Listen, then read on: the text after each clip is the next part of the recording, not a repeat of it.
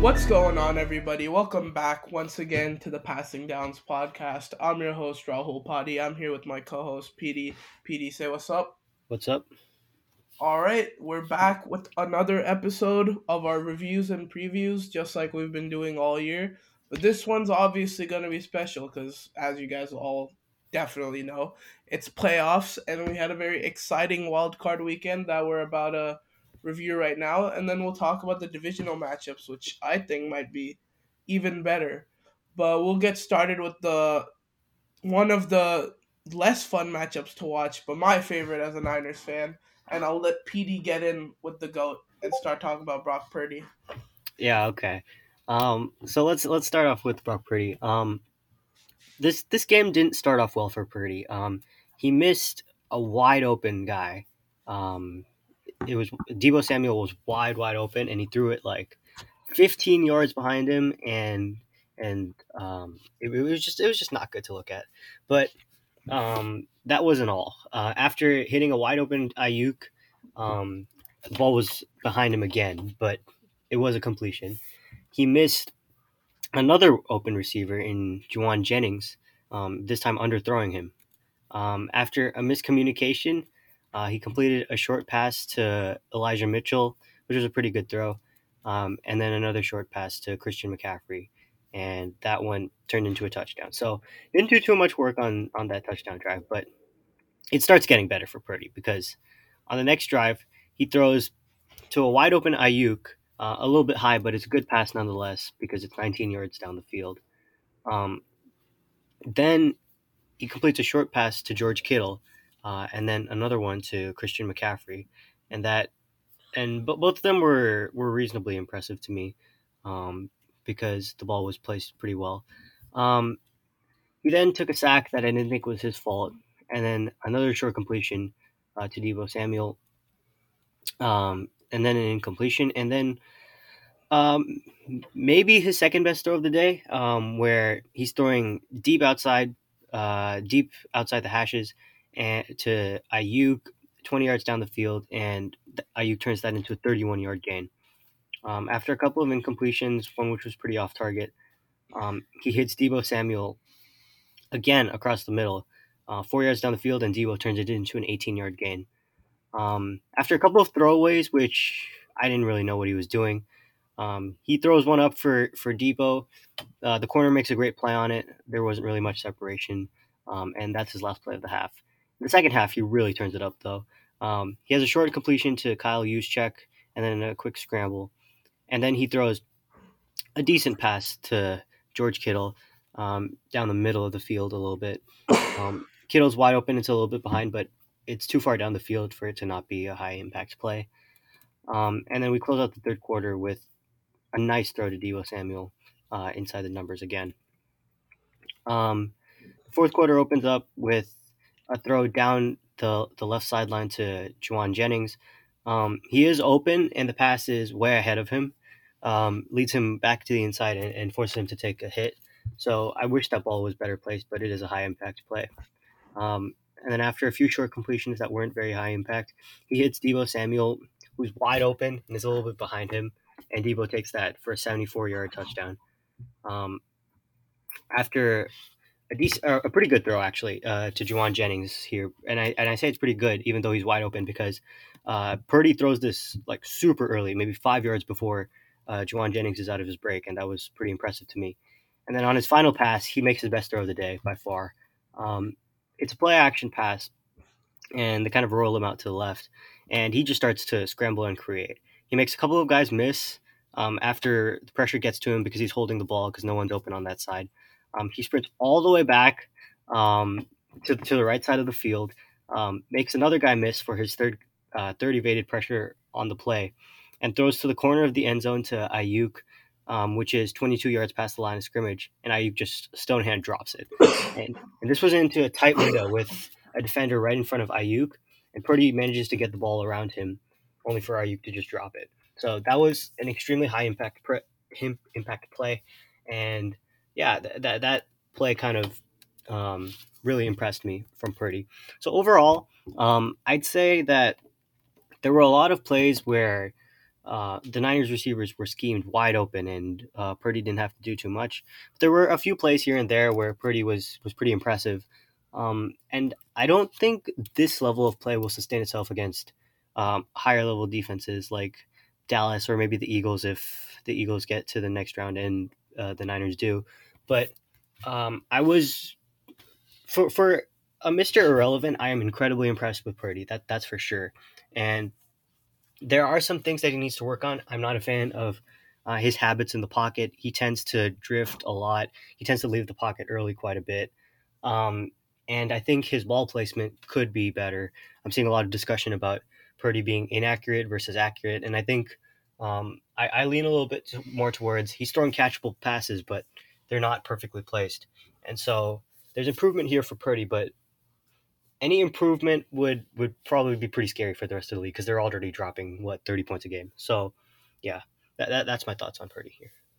Yeah, I like a lot of what you said about Purdy there because uh, with me be having a huge vested interest in him, he's my favorite team's quarterback. I've been looking at a lot of what the internet's been saying, and for for whatever reason, he was kind of like a, a positive figure throughout his regular season run. But after this playoff uh, win, he's starting to become very polarizing. Where I see like a lot of Niners Twitter look at his stats and blindly t- compare him to like elite quarterbacks, start overrating him. But at the same time, I'm seeing a lot of fans of like opposing teams, especially like Cowboys fans, coming up completely discrediting him and saying he's been completely carried. And I think a lot of what you said is true because he's somewhere in the middle there his success is obviously carried by this incredible supporting cast that he's had, but he's also shown a lot of good. And as you said, for Mister Irrelevant, he's been incredibly, incredibly impressive. There's obviously a lot of a lot of problems with him. That's why he went so late in the draft. Uh, you mentioned his pocket awareness. He always does this weird thing when under pressure, he like turns his back and tries to spin around out of the pocket instead of just simply running or moving around. It's really weird movement, and I'm not sure why he does it. Uh, his downfield accuracy is a bit questionable, as we saw a lot this game. He missed maybe three, four touchdowns, and even that big uh, Jauan Jennings play that you talked about. Uh, he threw the ball way too, uh, way too into the field when Jauan Jennings was open down the sideline. So there's definitely a lot to work on, but obviously he's shown that with this good of a team around him, he is able to be good enough to kind of be an engine to this high powered offense.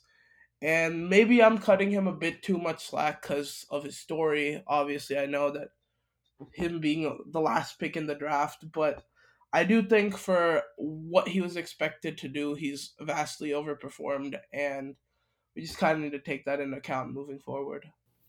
Yeah, I totally agree there. Um, why don't you get us started on yeah. Geno Smith?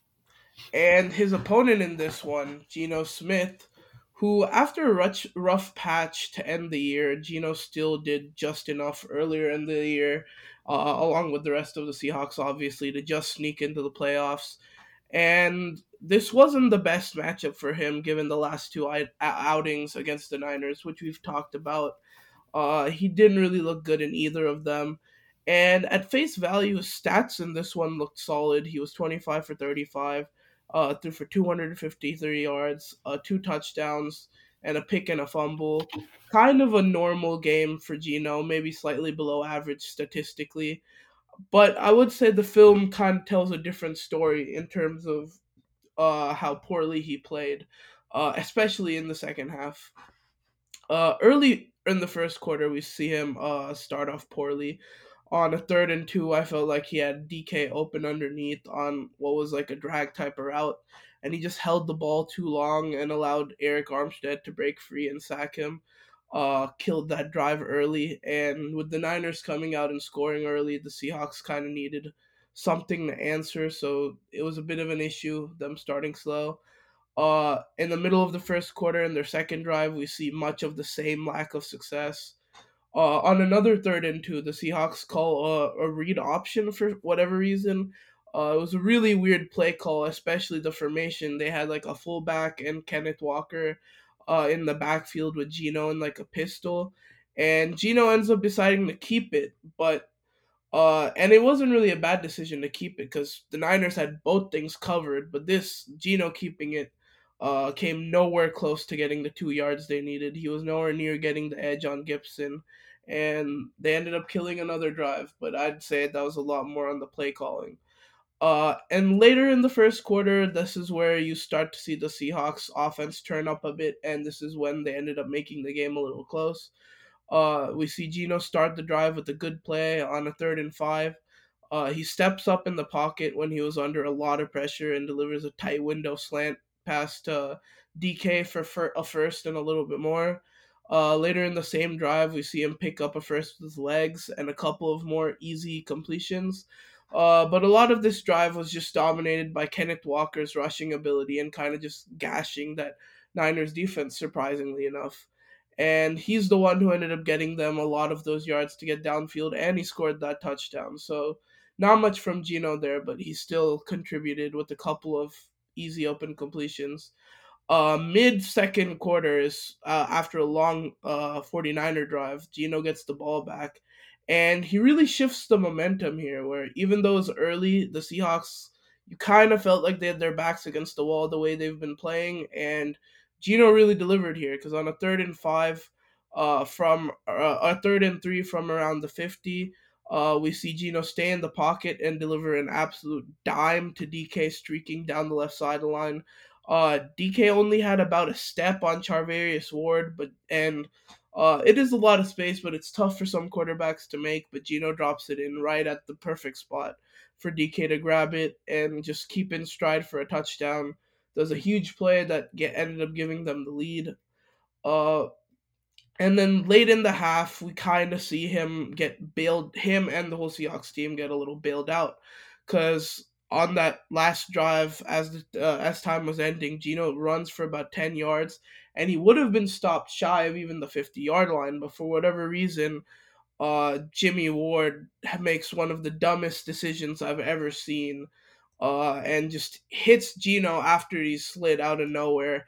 Uh, it was very late too. I really don't know what he was thinking, but uh, Geno doesn't do much to, I guess, get that 15 yard penalty, but that does put them in field goal range, and gives them the lead going into half, which was pretty important. Uh, Geno gets the ball back in the middle of the third quarter after the Niners end up taking a lead with a long touchdown drive. And Geno responds with a bootleg pass going left where he finds a wide open DK in space who uh, keeps running for about a 30 yard play. He has another really good pass on a third and 12 where DK has little to no space on Charvarius Ward again on like a slant. And we know with DK, he's a big guy. He doesn't really generate space as fast as some of your smaller receivers, but Geno put it right on him, so much so that he even bobbled it and fell forward for a first because of how much the defender was on him. He ends the drive with the one and only thing he really couldn't have done in the situation, and honestly, this kind of ends the game and kills their momentum that they were really had going. And this could have been a back and forth game, but in a red zone on the third down, He's under pressure very quickly and doesn't really have anyone open, but he absolutely has to be more careful with the ball here because he kind of just has it hanging on his two arms as he moves in the pocket. And uh, Omenihu comes in, punches it out, uh, and the Niners recover. It kills an absolutely crucial drive where the Seahawks were really going too. Like they were moving the ball well, and it essentially ruined their game because it's right after this the game becomes a blowout. Uh, he doesn't get the ball again till early in the fourth quarter, and this was another disappointing drive because the Seahawks were down two scores and uh, they end up punting quick. Geno does come out with an absolute 20 yard laser to DK on the comeback route, uh, where he showed very good anticipation, but a penalty backed them up on the next set of downs and forced a quick punt. And after that 74 yard score we saw from Deebo, that highlight play, uh, the game was essentially over. But Geno, I guess he really wanted to seal the deal on the game being over because on an out or comeback type of concept, or he threw it towards Lockett. But there was Lenoir right there, smothered all over Lockett. But Geno still chose to throw there, and he threw it outside the numbers with very low velocity. It didn't really zip in there, and it was one of the easiest picks for Lenoir to just jump in and grab. By far, Geno's worst decision of the day, and that essentially ends the game. At that point, it was 38 17 in the fourth, uh, with the Niners having the ball. He does have another touchdown scoring drive with some solid throws, but the game was over at this point. It was versus backups. Didn't really matter overall, looking at Geno, I think this kind of sums up his season in a way, and I think we see that with a couple of quarterbacks where he did have a lot of highlight throws, a lot of ups and big plays that he made in very important situations as well. But ultimately, his inability to keep the ball and not in harm's way and just being very uh, turnover prone cost them two costly turnovers in very important parts, especially that fumble, is what ended up losing them this one. And that's kind of been the tale of Geno all year, and we saw it once again. Yeah, um, I, I want to make reference to the Pro Bowl podcast update that we did, and um, I, t- I, I said Geno had dropped out of my uh, Pro Bowl candidates uh, because of this very issue where he just continued to put the ball in harm's way without making enough big plays. And I think in this game he actually did make a number of pretty good throws, but again, it's it's just not enough against uh, this Niners team where putting the ball in harm's way once is quite a lot, but twice is just a dead sentence, and that's kind of what happened here uh, for Geno. Yeah, so, absolutely. Looking forward to seeing what he does next season. We'll we'll have a more detailed talk when we do his episode, um, or the Seahawks QB room episode um, when we do our recaps of all the, all the QB rooms. Um, but let's move on to um, maybe maybe the most interesting storyline of the week, uh, in my opinion, um, and that is Justin Herbert's performance against the Chargers. Um, this is going to sound pretty repetitive, but I really do want to go through it all just to just to get through get to like how how poor uh, this Chargers offense was executing for pretty much the whole game, and how, how much their defense was was really powering their attack. So um, let's start out in the first quarter where after a Trevor Lawrence turnover, um, the Chargers get field position at or, or, Herbert's first pass comes from the 80 or not the 82 yard line, the opponent's uh, 18 yard line. Um, and he throws a short pass to Donald Parham, which goes for five yards. He throws a short pass to DeAndre Carter um, that goes for three yards. And then he throws uh, one at the line of scrimmage to Everett, who breaks one Oh, or no, that's on the next drive. Uh, on the next drive, he throws one to Everett at the line of scrimmage, who breaks one for 23 yards. Um, and then he has an incompletion to, to Palmer deep down the field. Um, he's covered, and uh, he puts it in, I, I, guess, the best spot that you could. But like, there's there's no there's no positive play that can be generated there. Um, he's just totally covered, and I'm not sure uh, what the timing of that play was, or whether Herbert should have thrown earlier. But um, there was just no opportunity for completion. Um, the rest of the the rest of the first quarter, um, there's an interme- intermediate completion and then a litany of short completions or uh, one incomplete pass where Herbert threw a poor pass to, to Palmer um, on a drag route and it was behind him. Um, starting off the second quarter, another another short completion to uh, this time it's it's Parham at the line of scrimmage, and then the first pass that goes beyond uh, 10 yards and is actually, actually completed. Um, this one's to Parham outside the numbers, and he throws a really nice ball high and away from the defender uh, for the first down. Uh, after taking a sack that wasn't really his fault, he again goes towards the middle of the field, uh, this time to Keenan Allen, uh, who's open, but it's a good throw regardless. Um, and then one of his best throws of the day. Um, this one's a tight window throw outside the numbers to, to Palmer, I believe this one was a back shoulder one, and um, he puts it right on the money for a 13 yard gain after Palmer uh, breaks that that uh, breaks off for yards after catch. Um, after an incompletion where uh, Herbert was at, at fault for an interceptable pass, where he came off of play action off a three step drop under center, and he just kind of fired a seam to, to Parham, but uh, the defender was right there and make a, made a great break on the ball to, to, to tip it to um, his his teammate, and that should have been intercepted. Um, he throws a pass after, on the next drive to Ekeler that's five yards behind the line of scrimmage. Then a short one that's four yards past the line of scrimmage to Everett. Then another pass that's behind the line of scrimmage by six yards to Kelley. And then a three yard pass to Donald Parham. And then after a throwaway and a pass where he airmails Keenan Allen by maybe 10 yards um, when he's wide open in the end zone. Um, he throws a batted ball and has another short completion. Um, this time it's um, to Keenan Allen. At least he's like seven yards down the field, so that's not as horrible. But um, pass was a little bit ahead of, of a little bit ahead of him. I mentioned the batted ball. That, that was a theme in this game. He had four passes that were batted, which is a really really high number for a single game. Um, so let's move on to the second half where it's more of the same. And okay, six yards past the line of scrimmage, three yards past the line of scrimmage, two yards behind the line of scrimmage, five yards past the line of scrimmage, six yards past the line of scrimmage, five yards behind the line of scrimmage. Those are Herbert Herbert's next seven targets. It isn't until very late in the third quarter, with five minutes left, that he targets past 10 yards. And this one is to Everett. And it should have been an incompletion because Herbert threw the pass. Um, the defender is 1v1 and he has his back turned. So Herbert can put the ball anywhere. Um, and he kind of just puts it a little bit out of reach for Everett. And it should have been an incomplete pass, but the refs didn't really uh, pay attention then. Um, after a throwaway on the next play where he tries to kind of hurry up the offense and make sure the refs don't review it, um, he has another short completion to Everett who breaks breaks it off for 25 yards of uh, YAC. Um, and then he has a couple of passes where first one he gets hit while throwing and then throws it away. In the fourth quarter, um, he has Palmer wide open 13 yards past the line of scrimmage and he hits him. That's a nice pass. And then he takes a sack that I didn't think it was his fault. And then he attempts a pass to Keenan Allen. That was a tight window throw down the field uh, outside the numbers, but uh, he overthrows him.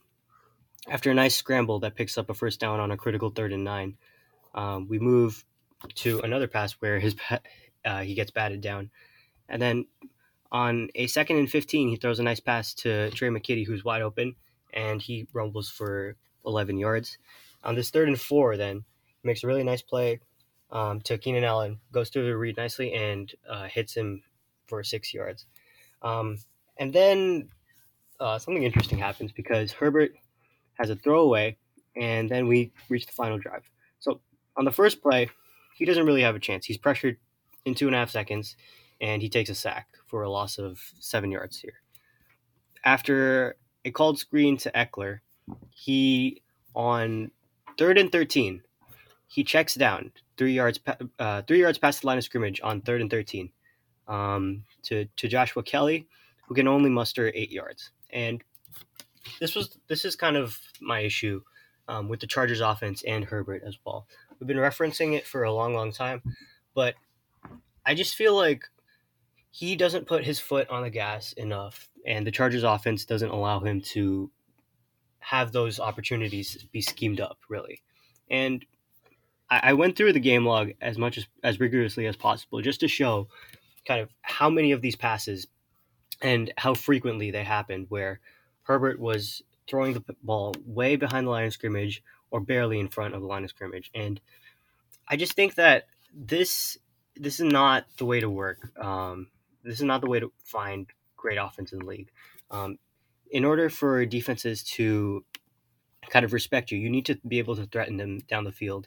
And I guess it would have helped for them to have Mike Williams and help stop the bleeding that was going on in this game. But uh, even with the lack of Mike Williams, I think that testing uh, these defenses um, deeper down the field, there were only three, uh, three, no, two passes where Herbert threw past 20 yards, and that that number is just that that that's just very concerning to me. Only one pa- one pass additionally, uh, uh, other than those two, where the ball traveled past 15 yards, and so they're working totally in the short and intermediate area. Um, and that is just not a way to sustain great offense. And you kind of saw it. Um, the the offense scored three points in total in the second half, and I think Herbert and the scheme are at fault. Probably more the scheme, but we're seeing a growing sample of, of this kind of issue with Herbert, and um, yeah, pretty disappointing performance overall Um, I would have liked to see more of him from this entire playoff run, but clearly that didn't happen.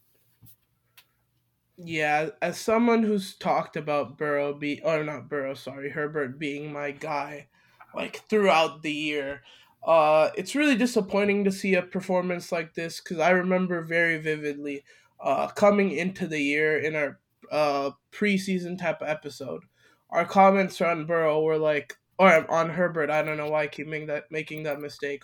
Our comments on Herbert were literally that this year to ascend into that next level, all he's got to do is learn how to make that, uh, kind of make that change from being a primarily conservative quarterback to going towards being that guy who knows when to push it downfield and when to be conservative.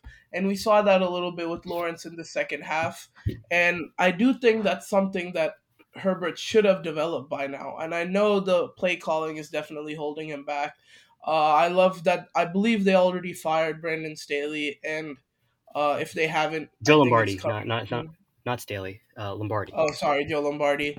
Uh, but I do think that's part of the problem, and I think another thing that PD slightly mentioned that kind of went under the radar. I felt like was mentioned a little bit, but not as much as I would have liked.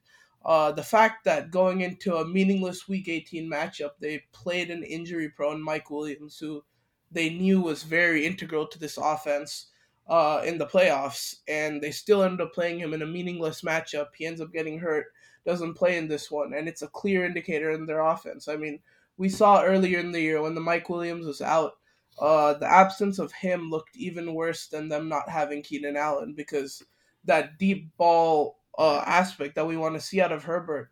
He's pretty much the only person on this roster, aside from maybe a Josh Palmer, who can provide that for Herbert. And even Josh Palmer is not particularly the best route runner or uh, contested catcher. So even he's not necessarily, he's going to have to beat you with your speed.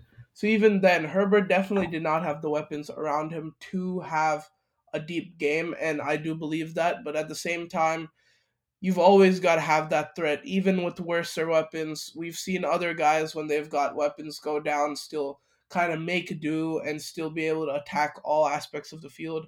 And Herbert simply didn't do that. And ironically enough, his conservative play call or conservative passing ended up killing this game. In which, if he was a bit more aggressive, they ended up scoring a few more points here and there obviously they're winning this one, especially with that 27-0 lead that the defense absolutely gifted them early on.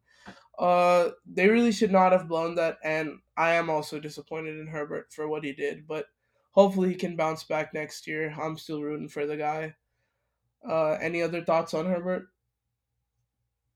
Uh, not really. Um, you you can move on to, to the more entertaining quarterback yeah. in this game, I think. And I'll, yeah, I'll move on to definitely the more interesting quarterback in this matchup, who after an incredibly up and down season where we saw Lawrence play really strong, especially towards the end, but there was also a lot of games where he really struggled.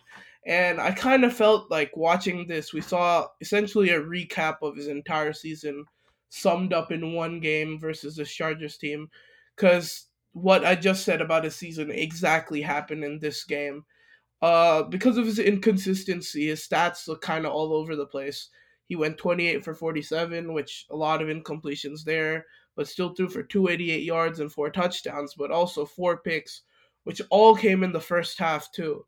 So we'll see in this game why it went like this, because obviously at face value, uh, his stats sound very odd. Uh, early in the first, we see Lawrence kind of throw his first pick in that very first drive. And this one, I don't blame him a lot because the ball gets slapped by Joey Bosa at the line of scrimmage and picked off by a linebacker. Uh, he seems to have Christian Kirk open here, and I think he has the right idea in going to him. So I can't blame him too much for the decision. He probably should have thrown the ball in a window a little bit more left to get away from even being near Joe, uh, Joey Bosa. But Lawrence is six six, so the whole tipped pass is, is rarely a problem. But Joey Bosa is just amazing, so he made this insane play. Uh, but this was one of the picks where I didn't really feel was his fault, which I can't really say about the others because after that pick, the Chargers, we see them take early uh, touchdown lead uh, early in the first, and the Jags do drive a little bit to respond the very following drive. But then pretty soon we see tragedy strike again because on a fourth and seven, pretty deep in Chargers territory, I might add. Uh, Trevor Lawrence throws another pick, and this one was to Asante Samuel. Uh, it was on a comeback where he simply just missed the target, or there seemed to be a little bit of confusion with him and Zay Jones. Zay Jones throws his arms up immediately after. So it was either a slight inaccurate pass from Lawrence or he just didn't know what Zay was running or where he was going. Either ways, it seems like Lawrence messes up here and he throws a pick in a very crucial drive and crucial play. Uh, the Chargers end up getting a field goal only out of this pick, though. And Lawrence gets the ball in the late first quarter, down 10 0, and he screws up once again. Because on a third and five, we see Engram running a drag underneath, and maybe he thinks the Chargers were in man coverage for whatever reason and thought Evan was running away from a defender and was open, but the Chargers were pretty clearly in a zone, and Evan was running right into a flat type zone that Asante Samuel was in. So Lawrence kind of throws it exactly at the spot Asante Samuel was, and he picks up probably one of the easiest interceptions of his life. And at this point, Lawrence looks absolutely shook. Uh, the last two interceptions, you could kind of see something going wrong. This one just looked like a plain, like straight up brain freeze. I don't know what he was thinking, and his confidence definitely looked a bit shook. Uh, early in the second, we see Lawrence clearly rattled because they go for a quick three and out. And on that third down play, he seems to have Kirk open on the sideline. And I even think he had Engram briefly over the middle. But he holds on too long, doesn't make a decision, and he runs into pressure for a sack and eventually a punt. Uh, just another example of Lawrence confidence. Lawrence's confidence feeling a little down at this time. Um, in the middle of the second, down 24 now, they the Jags come out and get a huge kickoff return to and get to the 50. But we see Lawrence fuck up once again. And this time it was probably the worst of the lot because he throws into double coverage where I felt like Evan Engram had no space at all. And Lawrence probably threw it closer to the defender, if anything. And he gives Asante Samuel here a third pick on him. Uh, yeah, I at this point I had no idea what was going on. Uh, but late in the second, down 27, we finally see the Jags and Lawrence put something together. But because he kind of finally wakes up, I don't know what happened, but this drive, you see the tide kind of turn. Uh, they do go end up uh, end up going downfield, kind of just letting Lawrence get his confidence back up. They called a lot of screens to ETN or like dump offs to Engram or Kirk quick and just let them get in space and make moves, kind of how the Jags have been playing all year. And as the half ends, you see Lawrence start to become himself again on the touchdown pass because he throws his first really impressive throw of the day uh, first of many, I will say, but this was his first one. Uh, he finds Engram and puts it high enough for Kenneth Murray, who's standing at the goal line, to not be able to touch it. And Engram in the back of the end zone is able to just go up and snag it. And great job by Engram, too, holding on despite getting hit by Derwin James. But that was huge for them picking up that touchdown before the half because they come out in the second half swinging once again. Early in the third, we see Lawrence start to really get going and play his game. Uh, he has three quick completions. The first one to Kirk, and then he hits Engram twice, uh, all on in-breaking type of routes. And then that gets them downfield inside the 10 on a third and goal. We see Lawrence do a fantastic job of going through his progressions because it seems like the Jags, what they wanted on that play wasn't really there on that right side of the field, but he ends up looking to the other side and finds a wide open Marvin Jones in the back of the end zone, who kind of just got lost from the defense. And this touchdown cuts the lead to 27 14 and kind of begins the comeback because they did have plenty of time left.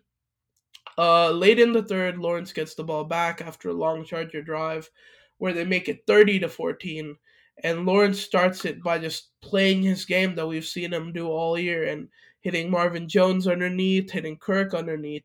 But at about midfield, we see the Chargers slip up in coverage just a little bit. Their defense screws up, and Lawrence absolutely takes advantage because they leave Zay Jones wide open, like no one within five yards on a post corner, and Lawrence just nails him on the money for a 40 yard touchdown before the quarter ends.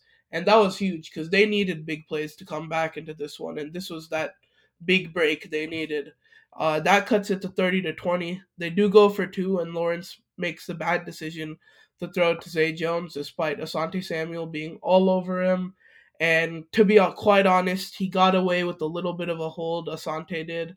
But in general, he was all over that and tips the ball out, so the score stays 30 to 20.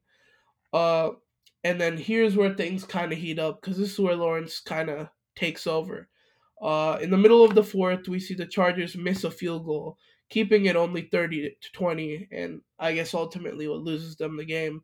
And uh, Lawrence returns when he gets the ball back with back to back short passes to both Zay Jones and then Christian Kirk for first, and that takes them across to 50. Uh, he follows this with another pretty well timed out route to Kirk where he shows good anticipation and picks up another 15 and then another quick five yard in route to an open Evan Engram, who runs not only for a first but continues to go and gets them inside the red zone to the 10.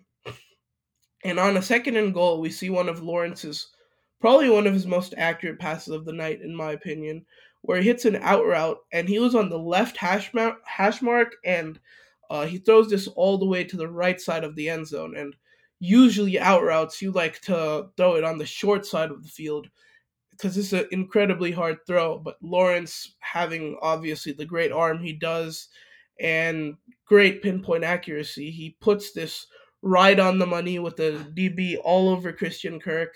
And Lawrence just lost it to him where the DB didn't even have a chance. And that cuts the score to 30 to 26. And after a penalty, uh, I believe it was like taunting or something, uh, it makes their two point conversion start at the one yard line. So Lawrence kind of just uses his massive six six frame to just reach over for the two point conversion. He literally just snaps the ball and puts it over the goal line. It was crazy to see, and makes it look easy. And now it's thirty to twenty eight. And late in the fourth, we see Lawrence get the ball back down two with about three to go. And this is where him and the Jags ice it. Uh, he starts with a quick five yard comeback to Christian Kirk, who takes that for a first and then he hits a leaping Kirk on an out route, very similar to the one they just scored on the previous touchdown. Again with the defender all over him, but Lawrence puts it outside right where only Kirk had a chance to go up and grab that, while the DB still was trying to trail him. And at this point, the Jags are at the 50 with two minutes to go, obviously down two. So they just elected to run the ball, get as close of a field goal as possible. They centered it, and Lawrence doesn't throw another pass, but they do win off a 36 yard field goal, which Lawrence did obviously contribute to about half of. And Lawrence pulls off this unlikely, unlikely historical comeback in a massive turn of events. Uh, overall, though, on his performance, absolutely phenomenal second half, but he really, really needs to build consistency. And I've been talking this about this all year with Lawrence. Even in his good stretch, he was having uh, that occasional dud. And even within his single game performances, he will have these just weird, uncharacteristic plays. And for this game, it lasted about a half. And this that's something he's definitely got to change. That's not something he can keep doing long term. He's a great second half guy. He's clutch, but that's not just it's just not winning football. It's not something you can rely on, especially against better teams. Like if they come out and play this way, the Chiefs are not going to keep this game because Mahomes and that Chiefs offense is a different beast to this Chargers offense. So we'll see how that goes. But overall, solid, great second half from Lawrence, though. Yeah, um, I want to clarify with a couple of things that you said uh, about his interception. So the second one, I believe it was on the fourth down, um, I think there was an uncalled pass interference, which is what made it look like there was a miscommunication. Um, Asante. Samuel basically ran like right through Zay Jones, so that was that was pretty unfortunate. And then the third interception, pretty bad by by Lawrence. Um, he I think he um I think Evan Engram is supposed to stop on that play because um he's supposed to settle down in, in the void in the zone because the Chargers are playing zone, but he just keeps continuing and at that point it becomes Lawrence's responsibility to know that the defender is still there and not throw the ball, but he just throws it anyway and that's what leads to the pick. And then yeah, um th- that I think that was all that I wanted to clarify. Um yeah, I guess let's let's move on to the Sunday games. Um, so we're not going to talk about Skylar Thompson. Um, mm-hmm. uh, that, that, that, that, that's pretty uh, self-explanatory, I think. Uh, but let's let's go to the other side of the ball uh, for Josh Allen, which w- this was an incredibly entertaining game uh, for me because this was this was Jekyll and Hyde. This was this was like Brett Favre came back uh, from retirement. Um, it, it was pretty awesome to watch. So first pass of the game. Um, or, or this is like the exact opposite of what was happening uh, with the Chargers. So the first pass of the game, um, Herbert hits an open Khalil Shakir on the money uh, for an explosive play. Um, after hitting a short pass to Stefon Diggs that was well thrown, he has a fumble um, on on a scramble attempt, which just bounces out of bounds. So he gets lucky there. Um, after missing a pass uh, to Cole Beasley, uh, where he throws the ball a little bit ahead, he throws another one deep down the field uh, to Diggs um, who's wide open, but and the ball is a little bit low, but it's 20 yards past the line of scrimmage and a pretty high impact play. Um, after throwing a screen pass a little bit high to Diggs and taking a sack that wasn't his fault, he throws an absolute dime deep down the left side to Stefon Diggs, um, 48 yards past the line of scrimmage. Um, and Diggs does have a step, but this is this throw is really, really like the distance on this one is is really impressive. Um, and then he follows it up with an insanely tight window seat to Dawson Knox in the end zone. Um, super impressive throw where he just kind of throws it right by the defender into Dawson Knox's one hand. Um, after a short uh, screen pass, or not a screen pass, a short check down to Khalil Shakir, he throws another one deep down the field to to Gabe Davis this time. Um, and Davis makes a really nice catch to come up with the ball. Um, great play from him. Um, I, I, I thought that that was that was one of his best catches of the day. Um, after hitting Diggs on a short pass again um, and having a nice scramble, he misses one to Nyheim Hines, who's wide open, and Herbert or not Herbert, uh, Allen puts it a little bit ahead of him, and um, that leads to an incompletion. Um, then he goes deep down the field again. This time, not as deep, but 14 yards down the field um, to Diggs, and the ball's a little bit behind him, but really good throw nonetheless. Um, on the next one, he he throws uh, into the end zone for for Dawson Knox, um, six yards into the end zone, but Knox just drops it um, because the ball is a little bit behind him. Uh, but it's definitely a pass that I expect Knox to to catch. Um, then on third and eight, um, Allen is sacked for a loss of one, which I thought was his fault, but it's not a hugely Im- negative impact play.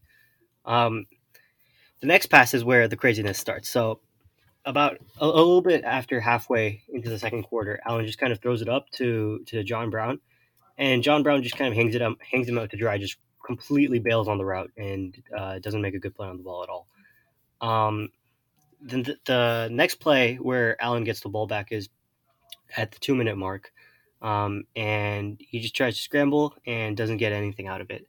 Then he throws a deep pass to Khalil Shakir, who's left wide open, and Shakir if he just maintains his stride instead of falling over, he probably catches this and scores. But he trips and falls, uh, or falls intentionally maybe, uh, while he's trying to make the catch in order to make sure he secures it, but ends up dropping it altogether. And uh, that's a high impact play from Josh Allen that that's not on the stat sheet. Uh, after a short completion to Knox um, and an incompletion to, to Cole Beasley, where um, Beasley was, uh, was or uh, Allen was not not at fault for the incompletion.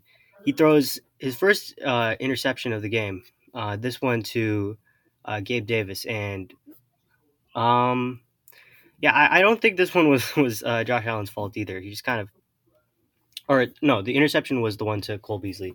Um, I don't, I don't think this interception was his fault. He he pushed the ball into a tight window. It kind of deflects up and and goes to a defender. Um, but Allen, as we know, he does not take his foot off the gas pedal after interceptions. Those those those things only phase mere mortals, and uh, Josh Allen is not one of those.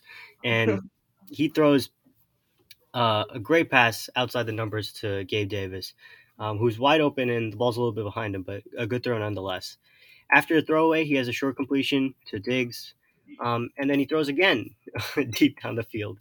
Uh, but this time, it's inside the numbers, and this is a, this is a spectacular pass because Allen is kind of facing pressure, and he moves to his left and kind of uh, manufactures a sidearm throw to to Davis, and the ball goes right right between uh, his numbers and, and hits him in the chest.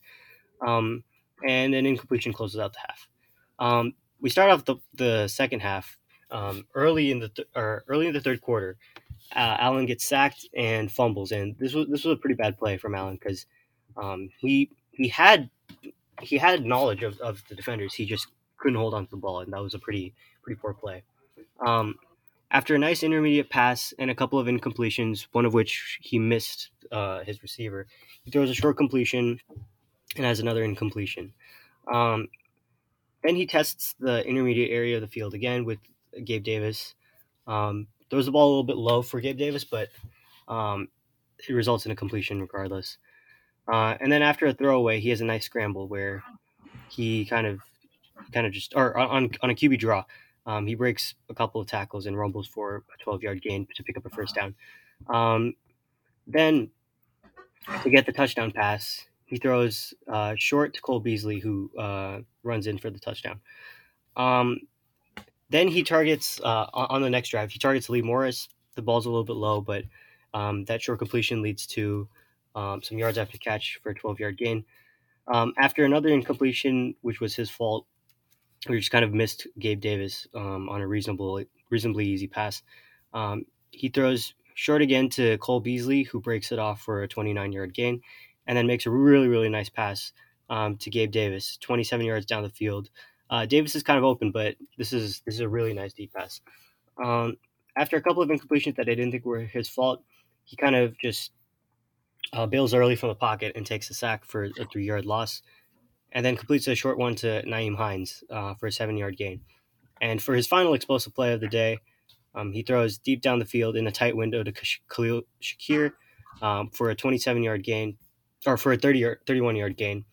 Um, and then, kind of on, on his last play uh, of the day, before the Bills kind of pulled out and let him uh, kneel it out, um, he takes a sack for uh, where he kind of steps up in the pocket and kind of starts to throw without uh, acknowledging that the defenders are there, and so that leads the ball to uh, to be in play for the Dolphins defenders, and that was another pat or another play where um, I charged him with with a turnover worthy play. So, um, Allen generated a ton of explosive plays, if you couldn't tell from from my long soliloquy there.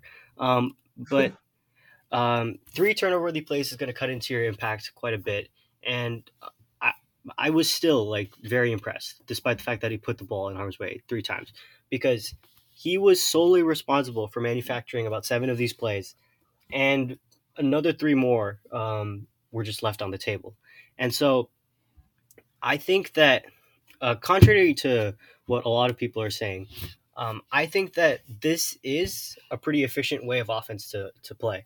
Um, I mean, like they, they put up what is it, thirty four points? Is that what they put up? And they, they left like three massive plays on, on the table. So I, I, think this is a good way to play with this quarterback or with with Josh Allen's archetype quarterback. Um, even even if it doesn't look as good in the box score, it will look good if the receivers just pick up their pick up some slack and uh, make the plays when they need to. And I think Allen could do better in uh, keeping the ball out of harm's way himself, um, and that can lead to better offense as well. Um, it, it, won't work um, structurally against a team that is not as blitz happy as the Dolphins, um, but if you do run into a team like this, which um, I think the Chiefs more so are like this than the Dolphins, um, I do think that it's possible um, to get like a bunch of man beating concepts and just ask Allen to run wild and do what he wants to do um, because he is capable of generating explosive plays at a rate that very few quarterbacks in NFL history can match, in my opinion. And so, uh, kind of leaning into that, I don't mind that, um, even if it comes at the cost of three turnovers like it did in this game. And so or for four turnovers like it did in this game. So, um, yeah, we'll we'll, we'll see uh, where it goes for for, uh, for Josh Allen from here. Um, I'm really excited to see what he can do against this Bengals defense. Really.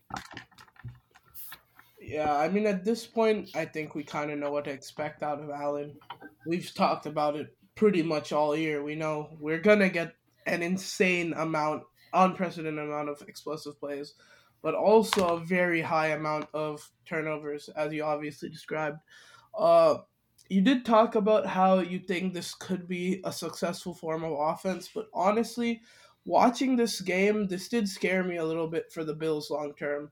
I think Allen's still running that uh, system well, but I do think this game showed a little bit, and there are other games throughout the season that showed it as well, that this offense is a bit too Allen reliant because everything from the rushing attack to the passing attack literally relies only upon him.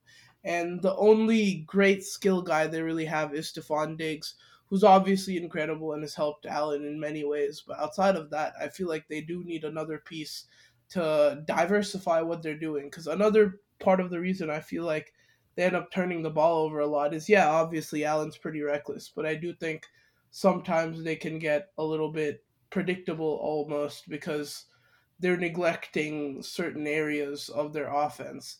And I do think the Dolphins kind of found a way to, even though they did give up 34 points, ultimately, I do think if that offense was not as bad and as hindered as it was with the Skylar Thompson, I do think this is a much different game because of how well the Miami Dolphins defense was doing at, you know, getting the ball in harm's way. I said they would come out and be aggressive, and that's exactly what they did.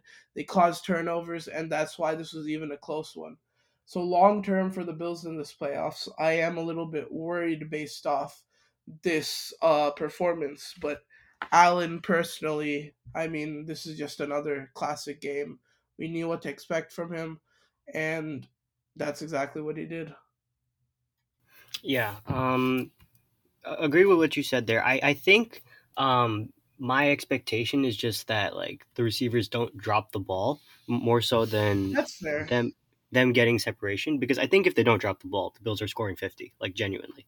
Um, they they left a huge number of explosive plays out there, um, and yeah, that, that's just, that's just my expectation moving forward. I don't think that yeah. I expect like them to start separating hugely and like single handedly taking over the game. That's not of what course. I'm thinking. Yeah, stuff like that. Obviously, like the team and Allen can only do so much if receivers are just dropping it. But I do think they could really use another weapon to really switch things up. Oh yeah, that, we'll that, how... yeah, that part for sure. That part for sure. I just don't think like uh, changing the type of offense against a scheme that's pretty aggressive. I want to counter aggression with aggression. That's kind of my thought process there. Yeah, fair enough. Well, moving along from that matchup to probably one of the most interesting matchups of the day, depending uh well, I'd say actually the the depending on who you ask, this might be the most interesting matchup of the day. It was expected to be the most interesting matchup of the day, and it definitely lived up to it. And uh, looking into Kirk Cousins, who came into this uh, after a very solid, nearly Pro Bowl level season, as we talked about with him, uh, where they won a lot of games clearly. Uh, he was the favorite to come in and win this game versus the Giants, and he was supposed to be meeting the Niners at Levi's this week, not the Cowboys. But we know he doesn't show up in big games, right? Like this, it's just not going to happen. Well, uh, in this one, on paper, he did show up. He was 31 for 39 for 273 yards and two touchdowns with no picks and a rushing touchdown. So the real question is if Kirk didn't really do anything wrong, then what happened? Well, we'll see here because the game kind of shows that it wasn't really Kirk's fault, but there were a couple of things he definitely would have liked to go back and change. Uh, looking at the start of the first quarter, Kirk comes out firing. He has two uh, roughly 10 yard completions for uh, firsts to both to J- uh, Justin Jefferson on open in breaking type of concepts. Uh, later, we see a very impressive throw from Kirk where he has Dexter Lawrence got has gotten penetration and his paws are literally on Kirk, but Kirk delivers a slightly low but still very accurate pass to Thielen on a dig type of route, like 15 yards down the field, and that ball sliced right between the linebackers to to Thielen for a first. Uh, after a couple more easy completions and a good Dalvin Cook run or two, the Vikings got to the one yard line, and we see Kirk sneak it in for a touchdown, like every team does now on the one yard line. And pretty successful drive from Kirk here. He delivered when he needed to, got the ball to his spots, and ultimately scored a touchdown on the drive. Uh, late in the first quarter, after the Giants respond with a touchdown, Kirk gets the ball back, but this drive kind of just goes to waste because the Vikings try to get way too cute very early on for whatever reason. Uh, they throw it to Justin Jefferson, who uh, behind the line of scrimmage, who throws it back to Kirk across the formation behind the line of scrimmage again. And he was expected to maybe break tackles with no blockers in front of him and get the first, even though he was like five yards from the marker. Uh, it was only like a third and one or two. Very, very weird play call. I don't know what they were thinking in throwing it back across because it didn't seem like they had someone for Kirk to throw to. It just seemed like they were just throwing it for him to run, and that's not necessarily a great play call for sure. And that causes a three and out. Uh, the Giants respond with a touchdown and now down 14 7. Early in the second quarter, we see another unsuccessful drive because uh, on a third and three, we see uh, Kirk has Leonard Williams and Kayvon Thibodeaux chasing him, and he's just forced to toss it out of bounds. Uh, I do feel like he had Hockenson and Osborn earlier in the play for a first. Uh, so basically, just late decision making from him caused that play to not happen. And after a really, really long Giants drive, where they only end up getting a field goal, Kirk only gets it back with 236 left in the half, down 17 7. Uh, but he does respond well. On a third and nine early in that drive, he makes a throw to Hockenson that ends up resulting in 30 yards. Um, just a wide open Hockenson play. Uh, he sees the Giants go all out blitz, and he has all his guys in man coverage. And Hockenson pretty easily beats his man, so he just dumps it to him and just lets Hockenson work. He finds Hockenson again open in kind of a soft spot of the Giants zone, like 12 yards downfield, and he once again turns around and runs it for another 30 yards. Uh, definitely an underrated pickup from the Vikings here because Hockenson was a beast in this one. Uh, in the red zone, ultimately, on a first and goal, Kirk does a great job of scanning the field, and he sees that KJ Osborn kind of gets forgotten over the middle of the field. He, they just kind of leave him. And the Giants D was so focused on guys like Jefferson and Hockenson, they kind of just leave Osborn open, and Kirk delivers that pass, and he ultimately gets in for a touchdown. Uh, getting into the second half, Kirk first gets the ball in the middle of the third quarter. Uh, now down 24 to 14, and we see Kirk make a big time throw to extend this drive very early on. Uh, the Giants had a lot of pressure in his face, and he kind of just stayed in there and delivered a strike to Hockenson, who was slanting over the middle. And Hockenson picks up a first and even more. Uh, he then drops a perfect fade to Thielen down the sideline for another 20. It was like the perfect hole shot right between the corner, kind of the flat, and the safety getting a deep third. Uh, and he ends that drive with a touchdown pass to a wide open Irv Smith in the back corner of the end zone and cuts the lead only to three. Uh, and late in the third quarter, after an unsuccessful Giants drive, and it's still only a three point game, Kirk comes out firing once again with a dot to Thielen off a play action sweep, uh, rolling right. We see another big, big time throw from him around midfield. It was a fourth and three, and given the time left and score at the time, this play was huge. And even with pressure all over him, Kirk finds a wide open Hockenson on a wheel route and hits him right in the chest. The safety doesn't even get an opportunity to run over and stop that play. Uh, the Vikings are held to a field goal on this drive though, because on a fourth and inches they have some miscommunication and uh, I think the tackle false starts. So even though Kirk got the first on a QB sneak and overall was performing on this drive, They end up only tying the game at 24 with the field goal because of the miscues, essentially. Uh, after this, the Giants do go down and score another touchdown to take a seven point lead. And Kirk gets the ball in the middle of the fourth quarter. And here's where we start to see a little bit of Kirk choking and pretty much what everyone remembers this game for. Uh, in this first drive, the Vikings have a quick three and out because on third down, uh, Kirk does manage to get away from pressure, but he panics and just throws a check down that was inaccurate to Dalvin Cook and that le- leads to an incompletion and ends that drive. Uh, yes, he could have used better blocking on that play for sure. They forced Kirk to just make something happen, but he really can't panic the way he did and just throw it away almost or try to check it down and fail. He's got to make something happen there in such a crucial drive when he's down seven. And the Vikings defense does get a stop, giving Kirk one last chance with two and a half minutes left to tie it. Uh, they do get bailed early in that drive because there's a roughing the passer call on Dexter Lawrence, which seemed very, very light. Uh, and then Kirk does deliver a very tight window dime to Hockenson on an in breaking route where the corner was all over him. But we do eventually see on this drive the famous fourth and eight play from this game, where for whatever reason, on a fourth and eight with literally the season on the line, uh, he only throws a four yard pass to Hockenson, where the linebacker's covering him and is right there to make the tackle. And Kirk was under a bit of pressure, but honestly, he did not have to make the throw here. He did have time, and I don't know why he made it so soon.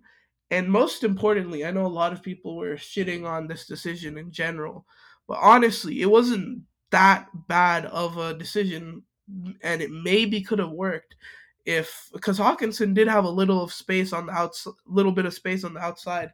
He beat his man on that out route type of concept, but instead of throwing it out wide and letting Hockenson get it on towards the sideline and run up field, uh, he throws it uh, high and not outside at all, very inside, and forces Hockenson to come back to the ball and kind of jump up and get it. And that gives his man a chance to recover and puts him in perfect position to tackle him. Like even before Hockenson was landed, he was getting tackled. So overall, just very poor decision from Kirk there. Not only throwing it to someone way before the first down marker, but also putting it in a position where he has zero chance at all to make a play out of it. And that awful play uh, essentially ends the game. Uh, overall, very, very good game, but he really, really sold on those last two drives where it really, really mattered, obviously. And that's kind of been the tale of his career throughout. Usually in these big game scenarios, he'll have a bad whole game. This time it was really just a decision or two. So overall, it still puts his overall performance very high. But I know he's kicking himself because there's some decisions he made there that he could have had back.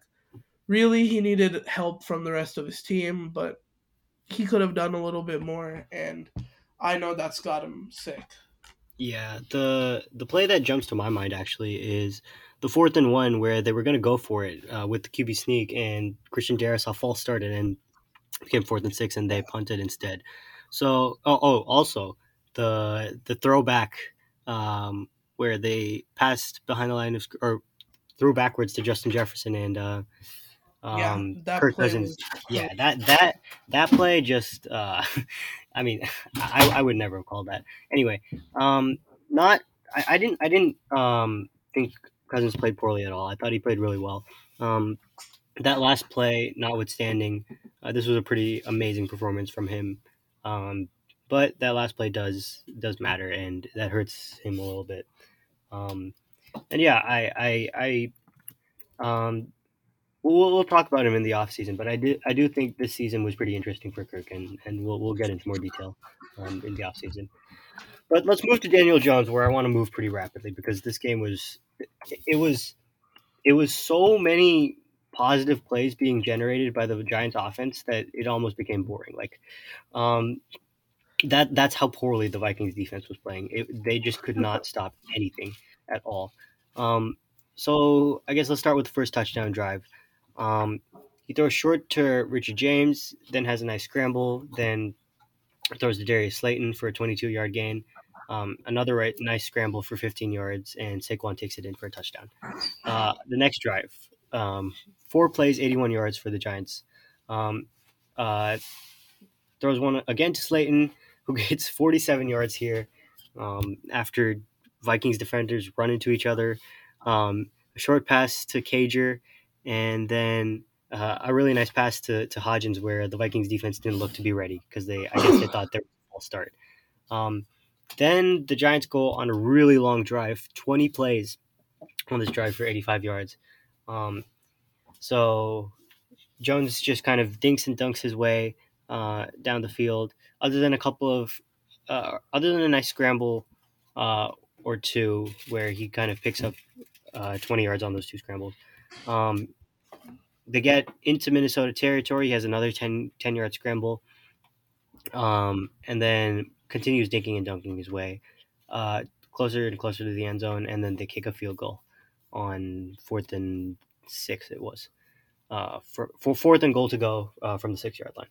Um, the then we come to the end of the first half where the Giants weren't really trying to score, um, and then the third quarter opens with another touchdown drive.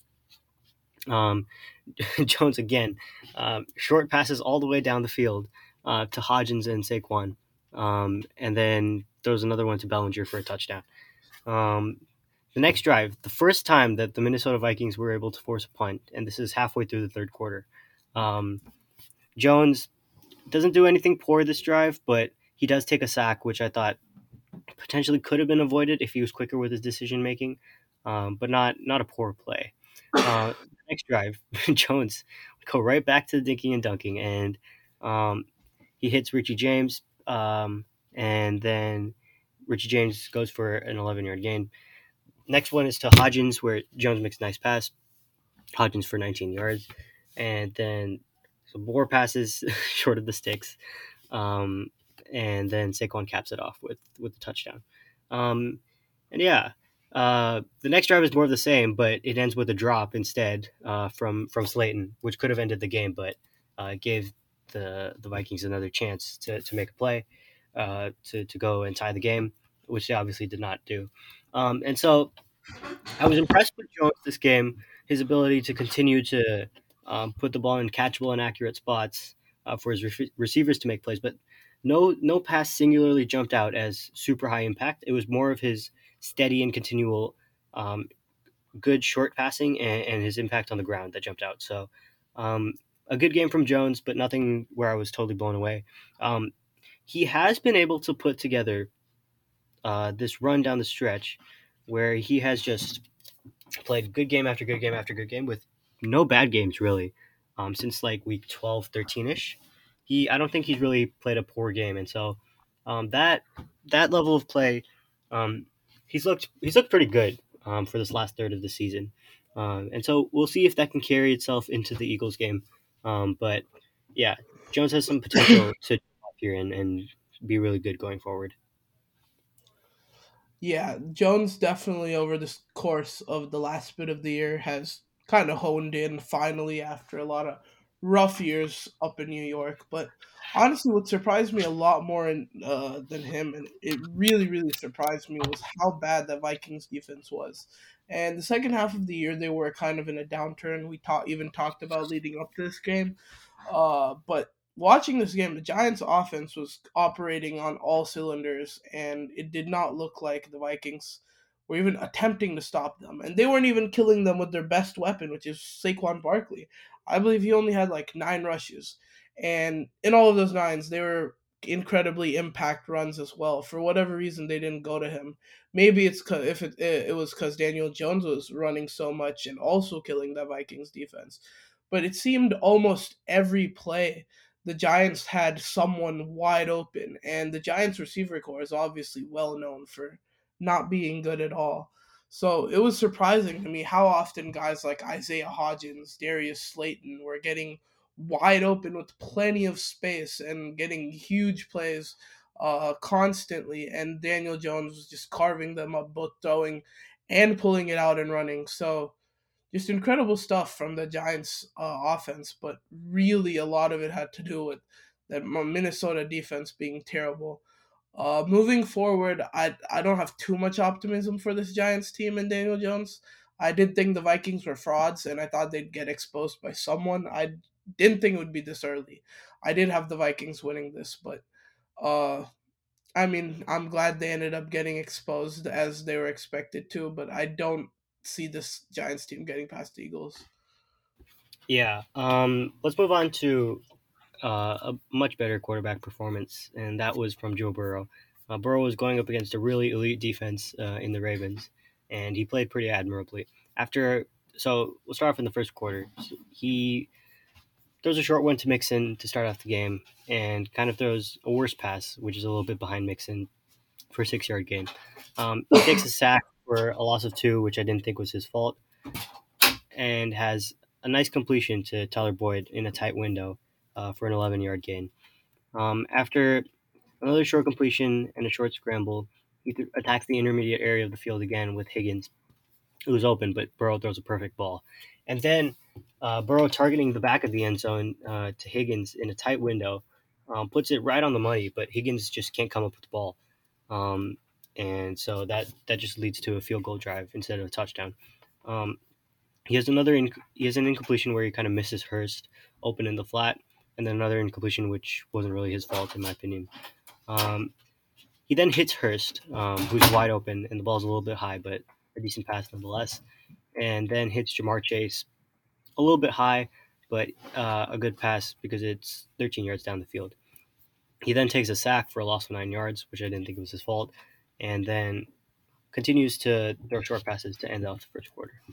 Um, second quarter, he didn't really have many plays because the Ravens had the ball for most of the quarter, but in the in the passes that he did have, he had a short completion, uh, an incompletion, or a couple incompletions, and then threw a nice pass to Higgins where he was open, uh, attacking the middle of the field. Um, so we move on to the third quarter, um, where Burrow has a short completion and a short scramble, and then he hits Tyler Boyd, um, who's wide open for a 10 yard gain, and then another short completion to uh, Boyd for a five yard gain.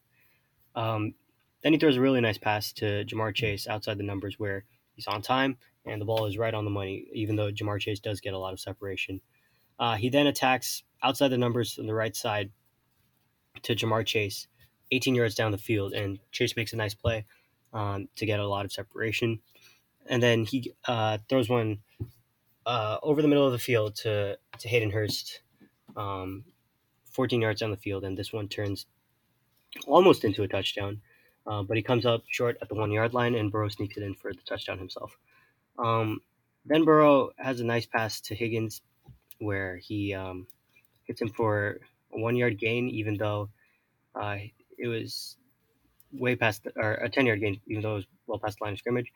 Um, and then has a short pass to Joe Mixon where he's wide open, and uh, that was a nice play.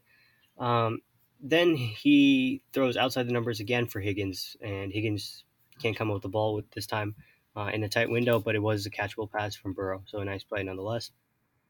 Um, and he finishes off the game with a couple of uh, a couple accurate short passes, an incompletion, um, a sack that I thought was his fault uh, on a nine yard loss late in the game. Um, eight minutes left in the fourth quarter, he kind of drops back a little too deep and lets. At that point, it's his responsibility to, to take care of the pressure and get sacked and loses yardage. Um, he has an incompletion that was his fault, in my opinion, and then uh, short completion. Uh, this one to Hayden Hurst, and then he has a scramble for four yards, and they have to punt. So not not too many mistakes from Burrow um, this game. He did have the one sack and a couple of missed passes here and there, but a very clean, uh, precise game from Burrow where he attacked uh, past the line of scrimmage a lot, or or past the first down marker a lot, and the passes that he threw behind the or behind the first down marker were were accurate and led his receivers into more yardage. So I was impressed from Burrow by Burrow this game. Um, I've been impressed since like what week three. Um, he's been playing fantastic and uh, this this game just added more uh, evidence to that point. Yeah, I agree pretty much with all you said about Burrow there, especially with him having another impressive performance. Uh, one thing very similar to the Bills. Uh, this Bengals team did worry me a little bit with having such a close matchup to a team just a week ago. Obviously, they didn't have Tyler Huntley at the time, but they absolutely destroyed.